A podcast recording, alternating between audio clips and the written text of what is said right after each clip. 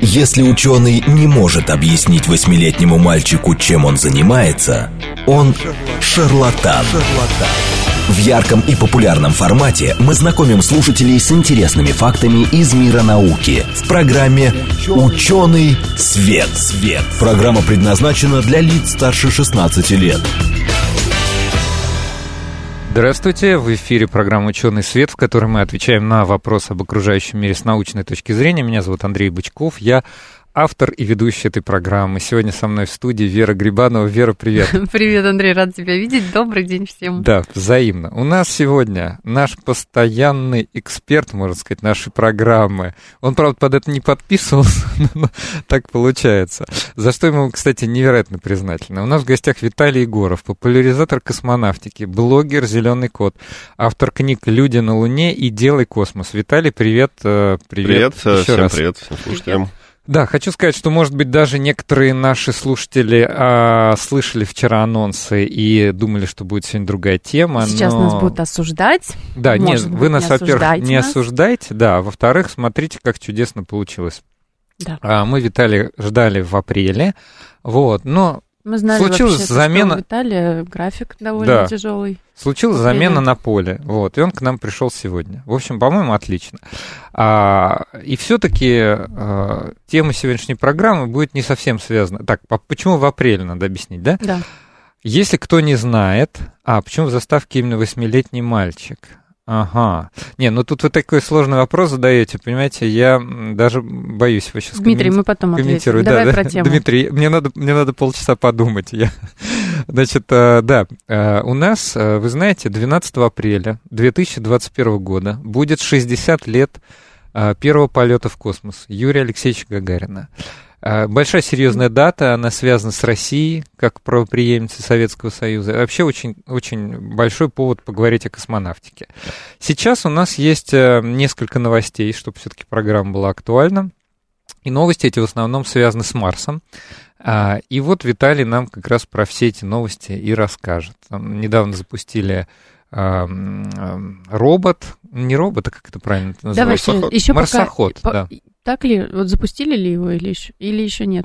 Запустили два марсохода. Один уже успешно, еще прошлым летом, один уже успешно совершил посадку, американский Perseverance, и Тайвань, китайский, еще летает на около, около марсианской орбите, и посадка у него где-то на май запланирована. Да, mm-hmm. вот, то есть мы будем говорить о том, зачем вообще нам летать на Марс, что там интересного есть, потому что там есть э, шапки, вот, э, на полюсах. И шарфы. И шарфы, наверное, да. Но про шап... Речь про полярные все-таки шапки, я поясню, да, ледяные. Да, да, да, э, ледяные, вот, но э, из чего они состоят, это мы тоже сегодня объясним.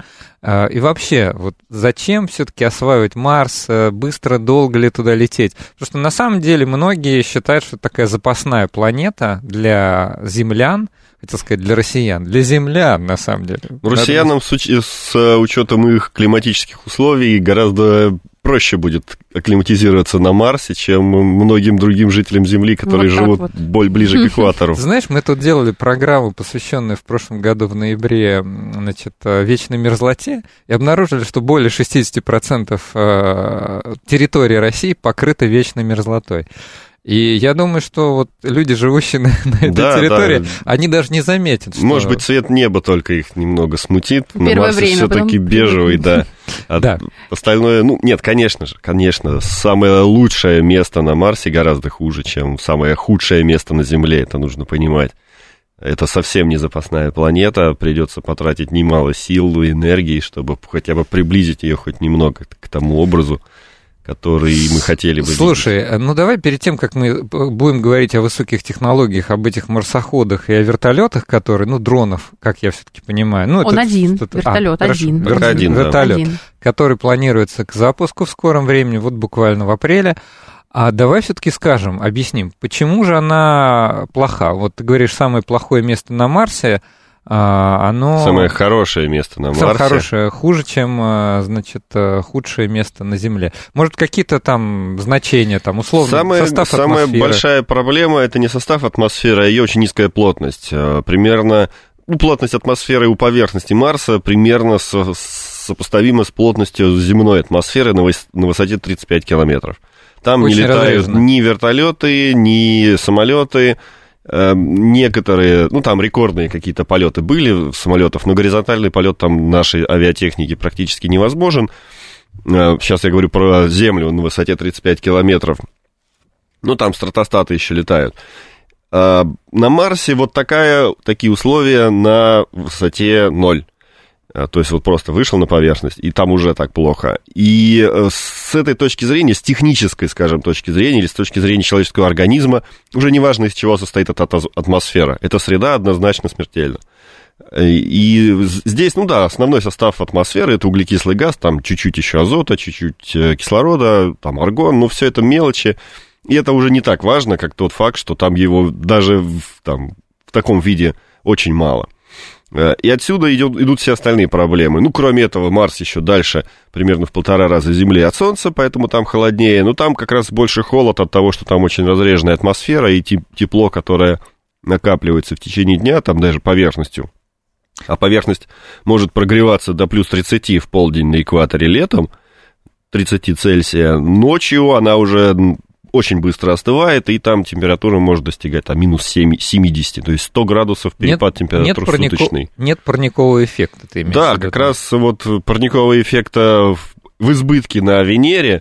Если бы мы взяли один процент атмосферы Венеры и перенесли на Марс, то очень многие бы проблемы Марса и его колонизации были бы решены на тысячи лет вперед. Все-таки мы постоянно туда стремимся, летаем. Кстати, в переводе с английского, да, А, вот этот марсоход Perseverance, Perseverance да, перевод, ну как, как настойчивый, да? Настойчивый. настойчивый да. мы, мы настойчиво и упорно все время двигаемся в сторону Марса, в сторону его изучения. Тогда вопрос, зачем?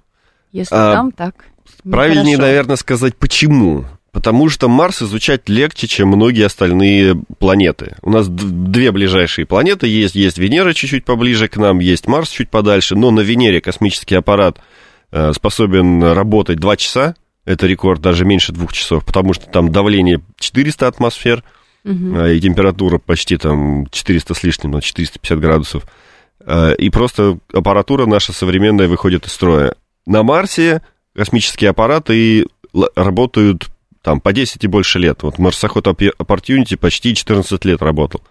Ну, естественно, если ты ученый, наверное, ты, если ты десять лет создаешь космический аппарат, ты, наверное, хочешь, чтобы он десять лет проработал после этого, а не... Не два дня. Да, не, не два часа. Не два часа. Скажу шутку на грани. Ну, если, скажи. Если ты каждый месяц можешь получать грант на новый марсо... венероход, то это тоже неплохо. Ну, так нужно сначала сделать и запустить, то есть гранты это будут раз в десять лет. Ну, да. Но я и спро... тебя будут спрашивать, а что ты там нашел? И отчитываться, конечно, лучше результатами, которые ты будешь в десять лет копить. Пить, а не два часа. Ну, то есть Венера хуже. Я, насколько понимаю... То есть дан, в данном случае, извини, прерву, закончу мысль, в данном случае идет очень важный фактор того, что продолжаются исследования Марса, это действие по принципу «здесь светлее». То есть там реально просто легче его там исследовать. Второй момент очень важный, это культурный момент. Человек там с середины девятнадцатого века смотрел на Марс, видел, что он похож на Землю, там...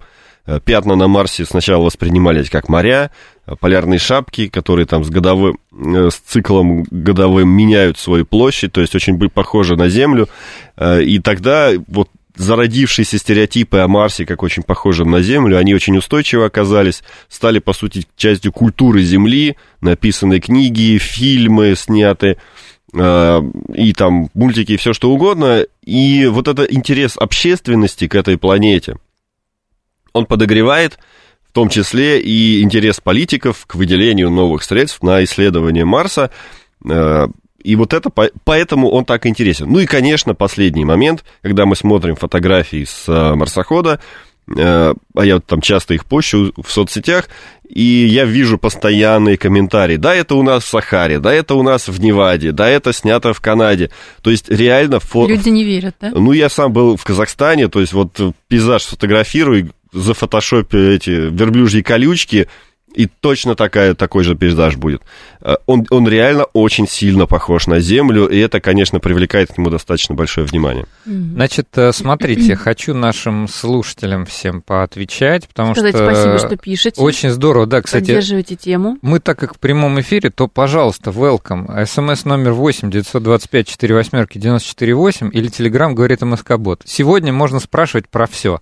Про марсиан, про, значит... Про черные дыры не ко мне, а нет, вот про нет, планеты можно не, не, поговорить. Нет, только про Марс, конечно. Ну, можно даже про другие планеты, про Землю, только в сравнении. Нет, мы сегодня про Марс говорим. Вот, например, слушатель шестьдесят пятый пишет, я не люблю марсиан. Пишет, я люблю земных людей. Ну, нормальное такое мнение. Мы еще, возможно, поговорим. С субботой вас. Есть, да, есть и более э, серьезные комментарии. Э, например, слушатель э, в Телеграм напишет, насколько я понимаю, проблема атмосферы Марса состоит в том, что там остановилась магнитная динамо, и поэтому сколько атмосферы не создавая, она улетит в космос. Так? Отчасти это верно. Неверно то, что часто такой стереотип присутствует только о Марсе. Любая атмосфера улетучивается в космос. Есть ряд факторов, которые влияют на это. Земная, Земная, атмос... Земная атмосфера теряется в три раза интенсивнее, чем марсианская. Земля теряет в три раза быстрее, в три... ну, точнее, не в три раза быстрее, но в, э, в массовом выражении в три раза больше, чем Марс каждые сутки. Или там даже каждую секунду. Э, в этом плане, э, в отличие от Марса, у нас есть инструмент, э, который ее регулярно пополняет. Это вулканизм. Венера еще интенсивнее теряет атмосферу. Во-первых, она у нее больше. Во-вторых, у нее, у Венеры тоже нет магнитного поля. В-третьих, Солнце ближе. Соответственно, нагрев атмосферы, воздействие солнечного ветра. И в определенных диапазонах, если наблюдать там в диапазонах, позволяющих видеть газы в космическом пространстве, Венера похожа на комету. Настолько интенсивно она теряет атмосферу. То есть у нее целый хвост, хвост вытягивается из той атмосферы, которую она регулярно теряет. Но на Венере тоже есть вулканизм, и благодаря этому она ее поддерживает и регулярно пополняет. Но, опять-таки, вот этот процесс утекания атмосферы, он довольно длительный. То есть, как я сказал, если мы возьмем один процент атмосферы Венеры и перекинем на Марс, на несколько тысяч, или, может быть, даже десятков тысяч лет ее хватит, и утекание атмосферы. Мы-то видим результат процессов, которые длились миллиарды лет, поэтому mm-hmm. нам кажется, ну вот, Марс все потерял, значит, снова потеряет. Если нам хватит на миллиард лет вновь созданной атмосферы, я думаю, такой стар... в такой стартап уже можно вкладываться, и он не скоро обанкротится. Слушай, ну есть комментарии другие слушатели, но я хотел напомнить, что даже в последней серии Юрия Дудя обсуждали такую тему, что, значит, кажется, она впервые принадлежит, ну, не, впервые громко об этом заявил Илон Маск, что мы можем, значит, разбомбить шапки на, на полюсах, создать парниковый эффект, и все, наконец, там нормализуется на Марсе. Вот э, в контексте ты говоришь, что хотя бы там какой-то процент атмосферы Венеры. А вот можно так сделать? Чего бы не попробовать? Пока нет. К счастью, у нас нет, нет столько бомб, которые могли бы существенно повлиять на климат Марса. В данном случае... В смысле, име... Извини, перебью. Да. Нет по количеству столько? Да, по количеству и их мощности. Mm. То есть эта идея выглядит... идея выгля... А мы, мы это считали. Я там в группе знакомых инженеров попросил посчитать. Мы... Площадь шапки посмотреть, мы да? Посчитали, мы считали будет? Не площадь шапки, мы считали площадь так называемой погребенной углекислоты. Вот mm-hmm. я сказал, что атмосфера Марса в основном углекислотная, и вот эта динамика полярная, то есть зимой намораживается, весной испаряется, сублимирует. Это углекислотный лед. Сухой лед, так называемый, не водяной. Угу. Водяные шапки там тоже есть, воды там много, но вода не, не будет таким, при таком минусе, как на Марсе, она не будет парниковым газом. И мы считали только погребенные залежи углекислоты, которые тоже на, на полюсах есть, на марсианских, то есть те, которые не участвуют в годовом цикле, которые можно было бы растопить, чтобы они увеличили плотность марсианской атмосферы. Но, во-первых, таким образом... Плотность марсианской атмосферы можно увеличить только в три раза, просто потому что другого замороженного льда, льда сухого там нет, по крайней мере, доступно, не разведан еще. А три раза это означает, что она, плотность атмосферы будет не одна сотая от Земли, а одна тридцатая. То есть для человека это будет все равно... С... Да, смертельные условия, и все равно нужен будет скафандр, все равно будет холодно, все равно не смогут летать самолеты, ну, там вертолеты, может быть, чуть-чуть полегче будет. Единственное, что будет самолетам помогать, это более низкая сила тяжести на Марсе. Зато можно ездить там... Ну, ходи, ходить в любом да? случае, да, будет, конечно, легче. Те же скафандры будут легче, чем на Земле, потому что одна треть... Э, За... Одну треть будут весить. Зачем на Марсе самолет? В Сочи летать? Там же нет курортов. Ну, нет, я просто к тому, чтобы примерно себе представить, какие будут условия. Это э, если мы растопим весь этот погребенный сухой лед, но у нас нет столько средств, нет столько энергии, сохраненной в ядерном и термоядерном оружии, чтобы растопить этот лед.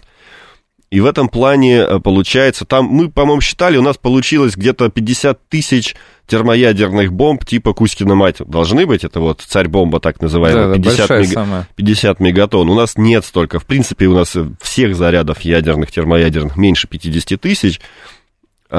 И они гораздо меньше по мощности, чем вот эти Кузькины матери. То есть даже тот незначительный запас замороженной атмосферы Марса, что есть на Марсе, мы не можем растопить достаточно эффективно, чтобы пополнить даже настолько атмосферу. А мы сказали, как вообще эти шапки-то образовались? Так чисто mm-hmm. ради интереса. По-моему, нет. А как они образовались? Просто Но, холодно было. Я так понимаю, перепад как раз температур? Там, да, нет, там все то же самое, как и на Земле. Солнечные интенсивные солнечные лучи под большим углом а, освещают, ну да. Просто очень холодно, и там низкая температура.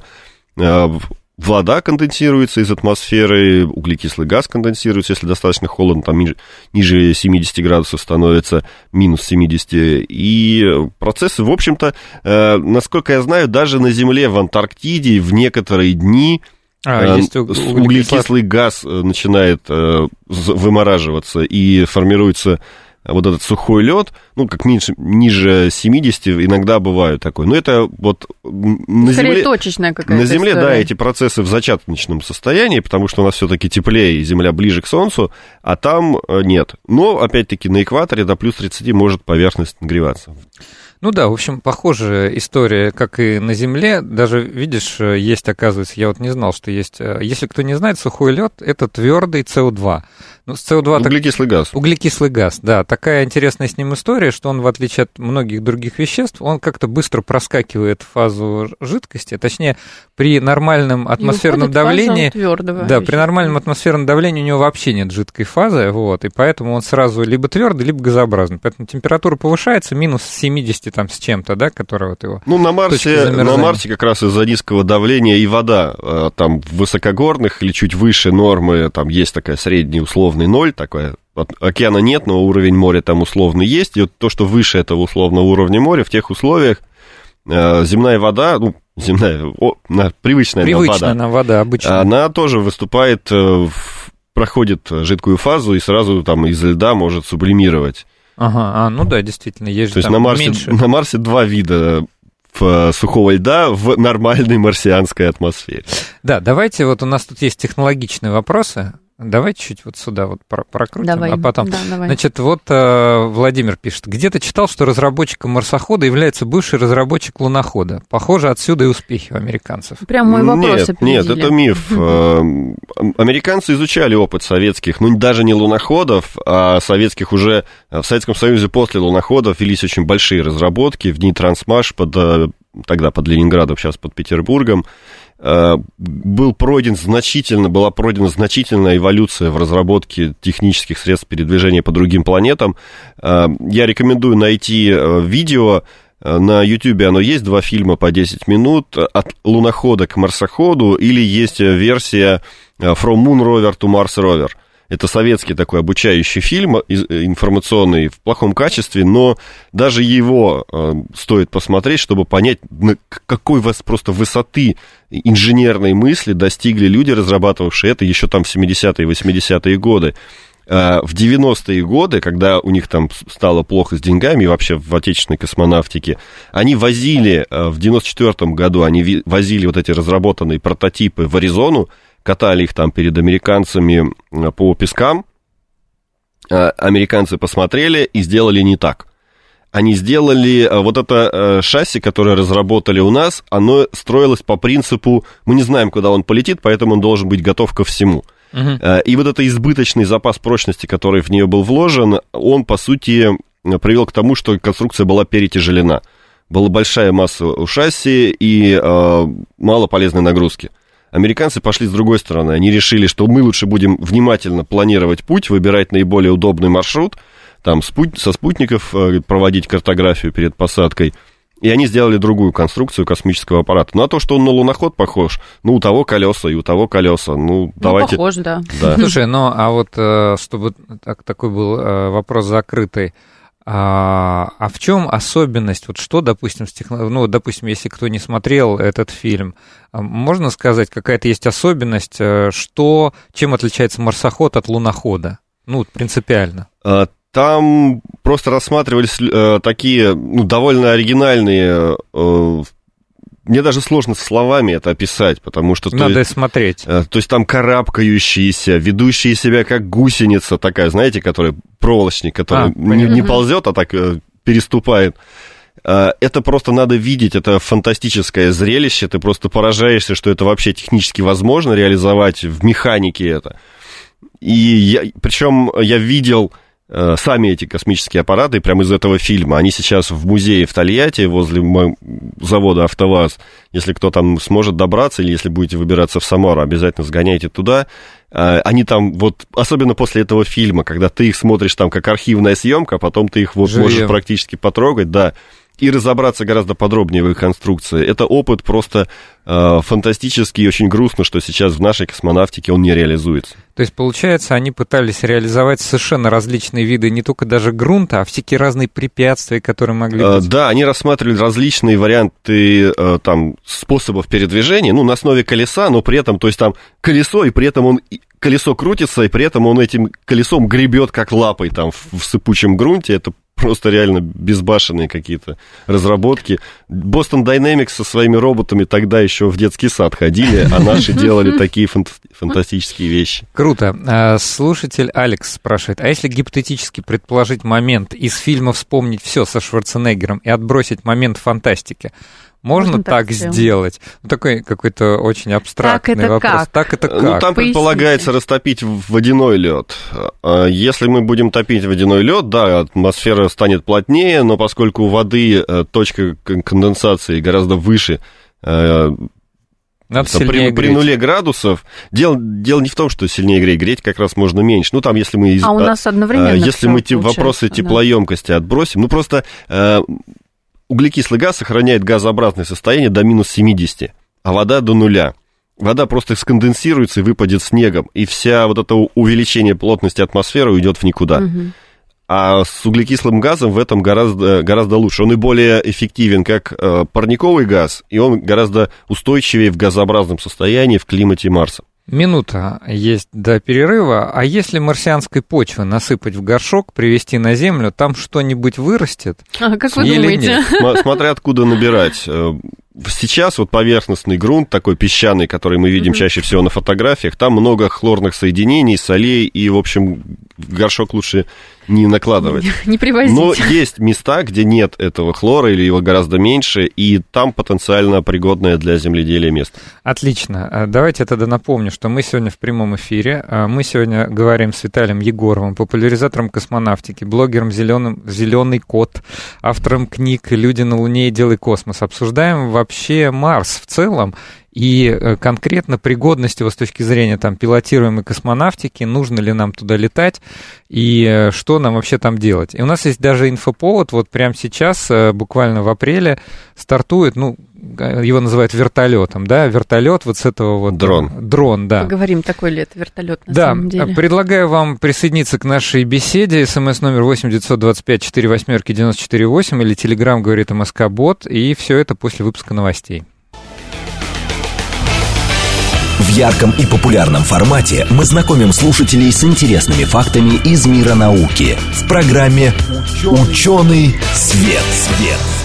Здравствуйте, в эфире программа «Учёный свет», в которой мы отвечаем на вопросы об окружающем мире с научной точки зрения. Меня зовут Андрей Бычков, я автор и ведущей программы. Со мной Вера Грибанова, как обычно, в студии. Вера, привет. Да, так серьезно это сказала, как обычно в студии. Ну, привет. Да, сегодня что-то я, я... Понимаешь, я сконцентрировался, потому что я обещал Дмитрию, я стараюсь выполнять а, обещания. Давай, давай. Я обещал Дмитрию после перерыва дать сформулированный ответ. Почему в заставке именно восьмилетний мальчик? Это цитата, по-моему, нет? Да, вы знаете, Дмитрий, на самом деле вот то, что звучит в нашей заставке, это не мы придумали.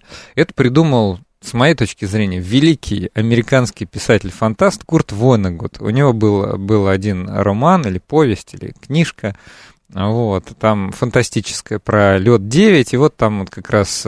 Более того, это вообще фраза одного из героев, то есть это не, не то чтобы, знаете, какой-то серьезный фундаментальный философский вывод, который он сделал, вот, ну, в таком, в каком-то смысле в шутливой форме, вот, но здесь мы лишь...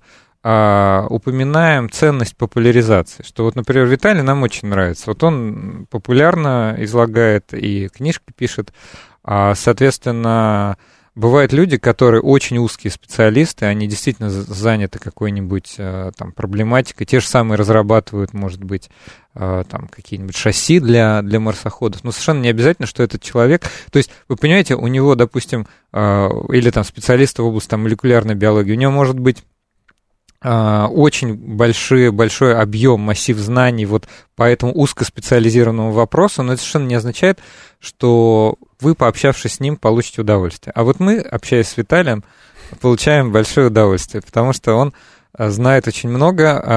Так что за фраза? Ну, у нас в заставке звучит фраза: «Если, Если ученый, ученый не может объяснить восьмилетнему мальчику, чем он занимается, он шарлатан». Угу. Вот. Я просто поклонник Курта Воннегута, и мне эта фраза когда-то запомнилась, и я ее решил вынести в эпиграф. Вот. Но нас периодически за нее ругают. Говорят, ну как же так? Вот мы сейчас слушаем, слушаем. Если бы я шарлатаны. Был восьмилетним мальчиком, да, я бы ничего не понял. Ну... Вот так вот. У нас сегодня в гостях Виталий Егоров, популяризатор космонавтики, блогер «Зелёный кот», автор книг «Люди на Луне» и «Делай космос». Виталий, привет еще раз. Приветствую всех. Мы сегодня говорим про Марс, мы говорим в прямом эфире, поэтому восемь девятьсот двадцать пять сорок восемь девяносто четыре восемь или Telegram говорит МСК-бот. Поводов у нас цельная куча. Во-первых, на Марсе уже почти что два, ну как, как сказать, один есть, а значит второй... Второй собирается. Собирается там, присесть. Вообще там два сейчас марсохода. Да, там Curiosity и Perseverance. Еще Инсайт, э, стационарный исследовательский модуль, тоже стоит, изучает Марс. Там сейсмические волны, атмосферу. А они вот все как-то близко к одному? Не, они далеко. Месту? Ученые, наоборот, стараются раскидать по Марсу космические аппараты как можно дальше друг от друга, чтобы они могли в своем исследовании охватить как можно больше разных площадей, потому что есть тоже... Одной, один из таких, так, осуждающее, что ли, или критикующее мнение о том, что вот вы там в, в Сахару бросьте марсоход, он там тоже никакой жизни не найдет, и что теперь, Земля безжизненна, что ли? Вот вы говорите, Марс безжизненный. Именно потому, что мы на Марсе уже много где пос- посмотрели, запустили роботов, мы можем гораздо увереннее говорить, что там точно никаких там пирамид, сфинксов, каналов, ничего подобного, о чем говорили о нем раньше, точно не было. Единственное, о чем ученые еще пока сохраняют надежду, что, может быть, все-таки микробы марсианские, может быть, где-то даже есть в живом состоянии. Ну и то, что они там были в прошлом, тоже сейчас как раз, собственно, поиск продолжается. И вот Perseverance будет этим заниматься. И следующий через два года ExoMars, там уже с российским участием программа полетит, он тоже будет заниматься именно этим поиском древних следов, признаков существования жизни на Марсе. У меня вопрос, можно, Давай. Пожалуйста? Я все-таки, вот вы все про Марс, там про шапки, про атмосферу, жизнь, не жизнь. Я хочу все-таки понять, вот этот дрон, вот как это все будет организовано технически? Вот откуда он вылетит, насколько он там будет долго летать, а если упадет, вот у него какие-то запасные есть планы Б, скажем так? Нет, планов Б у него действительно нет, это эксперимент, это технологический эксперимент, никакой по По сути, научной нагрузки в нем нет, никакого э, риска для знаний, для выполнения основной программы марсохода в нем нет. То есть это не, Марсоход... основной, не основная нет, цель это, выпустить это, дрона? Нет, ну, это не игрушка, но такой, это именно технологический эксперимент, потому что фактически-то он уже летал в марсианских условиях, в больших вакуумных камерах, его запирали, понижали давление, подвешивали на ниточки, имитируя марсианскую силу тяжести, и он там летал. То есть мы знаем, что он полетит, что технически он готов к этому. Просто посмотреть. Угу. Ну, не, конечно, не просто посмотреть, там отработать технологию управления, там же задержка семь минут, и вручную там с пульта нельзя ему... Задержка семь минут. Задержка сигнала семь минут, да. Ну, там оно меняется в зависимости от расстояния Земли, и сейчас с каждым днем она увеличивается, потому что Марс от Земли отдаляется. Ну, точнее, Земля от Марса. Ну, не суть. И вот это, отработать всю технологию и показать, что да, это возможно. Как это все организовано? Есть марсоход. Он, ну, примерно там размером, не знаю, с автомобиль АК или, может быть, даже Нива. Mm-hmm. Ну, там, или... Что там у нас? Посовременнее там какая-нибудь Лада Калина. Да, вот что-то типа того. Шесть колес, высокий, высокий клиренс, что, в общем... Соответствует хорошей проходимости. Да, расстояние от корпуса до поверхности. И вот под корпусом, не, не, не касаясь поверхности, там был такой углепластиковый кожух, в котором в сложенном состоянии и базировался этот вертолет. Условно вертолет. По сути, это кубик размером где-то пятнадцать на пятнадцать на пятнадцать сантиметров. У него четыре раскладные ножки, угу, и раскладной венти... вентилятор-пропеллер на соосной схеме. То есть на, одном, на одной оси крепятся два, две лопасти, которые вращаются в противоположные стороны, чтобы там избежать закручивающего эффекта.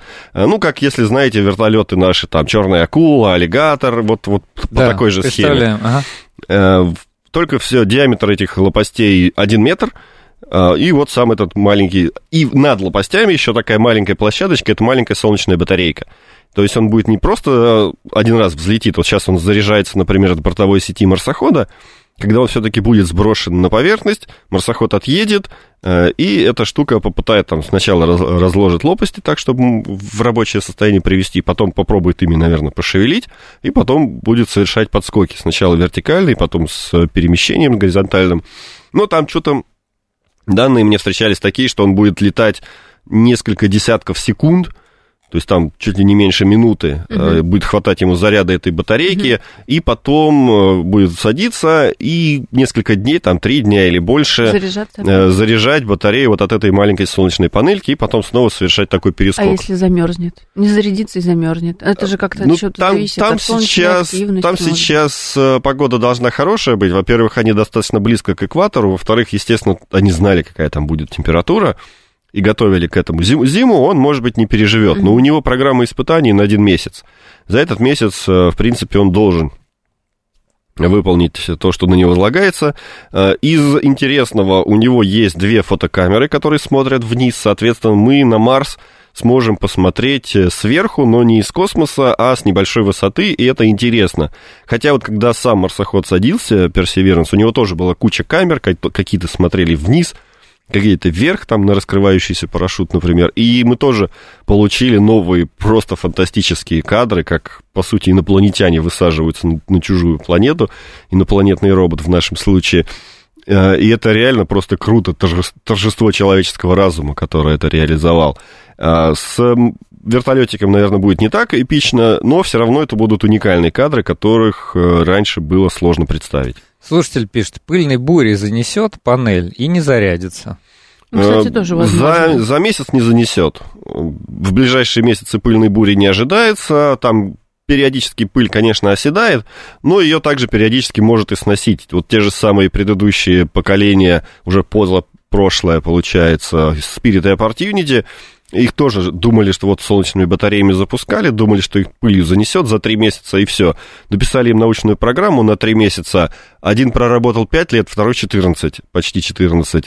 Потому что на Марсе есть ветер, на Марсе есть маленькие такие смерчи, называются Dust Devil, такой пылевой дьявол, которые сдувают, как пылесос просто, эту пыль с солнечной батареей, и может работать аппарат. Dust Devil может уронить наш вертолетик и испортить программу испытаний. Но маловероятно, что за месяц опять-таки это произойдет. В крайнем случае у нас есть рядом марсоход, который может всегда подойти и рукой немного поправить, поставить на место.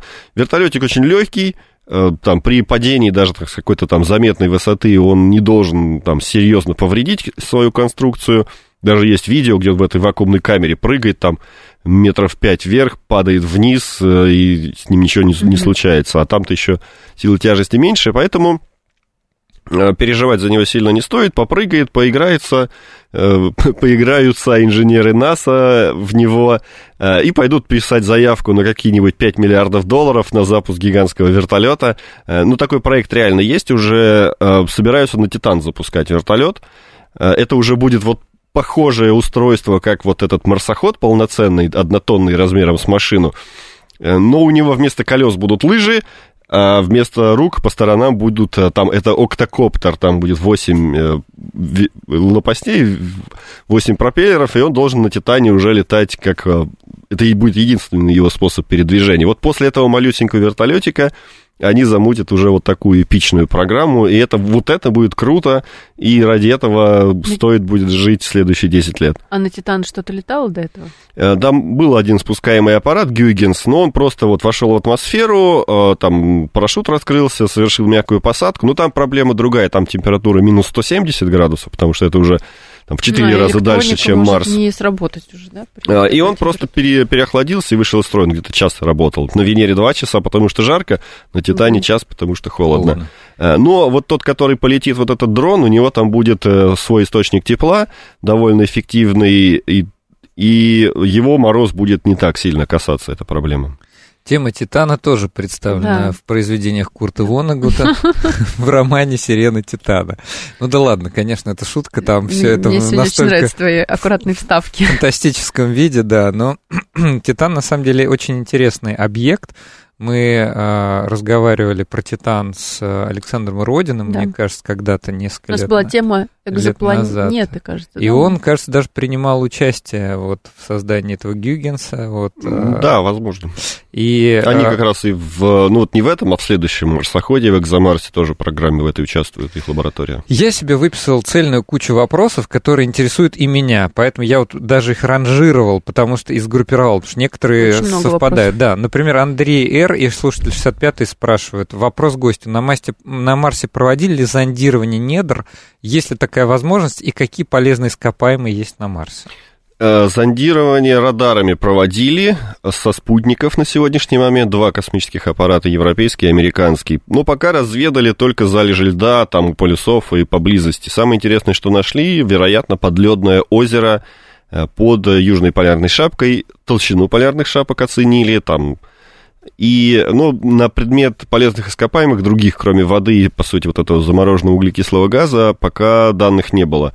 На новом вот этом марсоходе Perseverance у них будет радар, который будет зондировать на глубину примерно десять метров. На китайском марсоходе будет более мощный радар, который будет до, до сотни метров в глубину зондировать, но мне кажется, они тоже будут э, уделять больше внимания залежам воды, э, водяного льда вот в вечной мерзлоте. Еще было зондирование на Curiosity российским прибором, который изучает поток нейтронов, вторичных нейтронов от космической радиации, и по ним определяет содержание водорода в грунте, а, соответственно, просто так водород в грунте не будет сохраняться. Скорее всего, это речь идет о воде. И вот этот процент содержания воды в грунте э, марсоход Curiosity с помощью наших ученых и ведет исследования. Другие там полезные ископаемые, э, проводились там бурения на глубину пять сантиметров. И вот пока в, в пределах этих пяти сантиметров мы можем и рассуждать. Но благодаря тому, что различные слои обнажаются там под воздействием ветровой эрозии, мы можем не только там с самой поверхности, но и хронологически в более древние породы залезать, чем тоже сейчас Curiosity уже несколько лет занимается, и примерно себе лучше представляем содержание этого грунта. Но опять-таки никаких рудных жил, никаких залежей там золота-бриллиантов не находили, и на Марсе, вероятно, их будут, их будет меньше, чем на Земле. Но все же я думаю, что никакой суперэкзотики на Марсе тоже ожидать не стоит, потому что совершенно планета верно. Похожа на Землю. Вы что формировалась думаете? В одном и том же участке Солнечной системы, из того же материала. Очень похожие процессы на поверхности проходили. И геологически кора, внешняя часть Марса, похожа на океанскую кору на Земле. Вот там песок есть, но, скорее всего, это эс о два, ну, в смысле, диоксид кремния. Да, Сто, да, стоит ожидать. Совершенно верно. А, значит, слушатель Владимир спро... несколько раз задает вопрос, а, и даже несколько вопросов. Ребята, мы до сих пор толком не знаем, что у нас на глубинах больше пяти километров на суше и одного километра в океане, а вы нам тут про Марс рассказываете. И спрашивает же, на Марсе есть, пирами... есть пирамиды, кто их построил? На Марсе нет пирамид, как раз благодаря тому, что э, поверхность Марса изучать легче, чем поверхность океана на глубине пяти километров, мы об этом сейчас можем говорить увереннее. Нет, конечно, океан исследуется, и, конечно, там новые зонды, новые там, роботы, батискафы запускаются и будут продолжать запускаться. Это никак не противоречит желанию и стремлению там, других групп ученых и других направлений там, исследования космоса уже уделять внимание Марсу. И Марс с этой точки зрения вот именно проще. Запускается спутник, осматривает Марс со всех сторон, и уже мы можем говорить там, более уверенно о том, что там есть, чего там нет. Поэтому мы не, бро- мы не бросили наш океан, отдав предпочтение Марсу. Просто исследования ведутся по разным направлениям. Ну и вы представляете, какие условия? Больше пяти километров на суше и больше километров в океане. Но они же совершенно, они, по-моему, хуже, чем на Марсе. То есть там ну, вообще невозможно. Ну, по- океанские недра, наверное, уместнее с Венерой сравнивать. Это да, там атмосферное давление, как на глубине девятьсот пятьдесят метров под водой. А Марс это все-таки ближе к стратосферным исследованиям или уже космическим, конечно. Нам поверхность нужна, но и каждый занимается своим делом. Если ты океанолог, пожалуйста, изучаешь глубины океанские, а и космонавт вряд ли же будет заниматься, да. Кстати, а космонавты да. тоже, у них водная и алкоголологическая подготовка, есть, это их непременные это условия для их участия и работы в космосе. Виталий, у меня тут такой вопрос родился. А, а сколько достав... по времени-то заняла доставка этого вертолета на Марс? Сколько летел туда? С аппарат? июля, с конца июля по февраль. Ну, где-то семь месяцев, наверное. Слушайте, ну это нормально. Это подожди, выглядит вообще оптимистично. И человека можно я, вот так же доставить? Я, я, Конечно. Я думала, это больше. У меня Боль, в голове больше какие-то обыч, архаичные обыч, данные. Обычно считают... Нет, данные баллистические там, за пятьдесят лет не изменились. Обычно считают длительность общего полета туда-обратно. Ага. И тогда, получается, пятьсот с лишним дней вот в России эксперимент проводили, да, Марс пятьсот, Марс пятьсот, да. Там пятьсот двадцать суток по их программе проходил полет, но он включал в себя э, двухмесячный этап пребывания на условном Марсе, потому что это земной эксперимент был, и полет обратно. Про полет в одну сторону, это где-то полгода, семь месяцев. И опять-таки, когда мы запускаем железку, ее стараются запустить по наиболее экономичной траектории, mm-hmm. чтобы сэкономить топливо, чтобы добавить mm-hmm. полезные нагрузки. Если мы запускаем людей, то можно сократить длительность этого перелета, ну, там, до четырёх месяцев, если постараться, если побольше горючки сжечь, ну, так, полгода. То есть, в целом, как раз полгода – это средняя длительность экспедиции на Международную космическую станцию, и он сформирован в том числе именно потому, что это именно та длительность, которая необходима для полета на Марс. Не то, чтобы мы прям готовились туда лететь, но... Теперь мы можем говорить уверенно, что человеческий организм способен преодолеть путь и туда, да, в общем, вот и обратно. Это очень, это очень да. интересно. Но вот есть да. такой Владимир Сурдин, популяризатор космонавтики. Он говорит, я не хочу, чтобы люди летели на Марс. Я, говорит, противник. Я, говорит, вообще противник пилотируемой вот этого всей истории. Ой, я могу, не могу тут не сказать, надо сделать анонс. Скажи. Я знаю, что будет да, мероприятие у Виталия. Да, мы как раз по этому поводу с ним будем дискутировать. Колонизация, как же она называется, это, по-моему, колонизация или лаборатория в... Как он там, центральный, центральное деловое пространство на Покровке. Цифровое деловое цифровое, пространство. Цифровое, да. В да. тридцатого марта в девятнадцать часов будут дебаты, будет прямая трансляция. Организует это...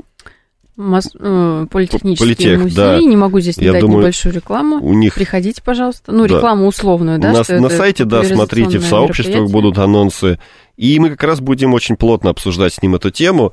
Но моя позиция очень простая. Его аргументы абсолютно рациональны, mm-hmm. абсолютно научны. Ну, за исключением его страха космической радиации. Это он, конечно, преувеличивает эту опасность. В остальном же... Наука, она способствует деятельности человека, но не определяет его, не всегда, по крайней мере, определяет его мотивацию. Реально, конечно, да, с точки зрения науки, с точки зрения даже науки и экономики, хотя немногие согласятся со мной, что наука – это экономика, точнее, наоборот, экономика – это наука, а человеку на Марс не нужно. Да. А, мы можем науку делать роботами, зарабатывать выгоднее и удобнее на Земле, а, даже путем там ныряния на глубину пять километров.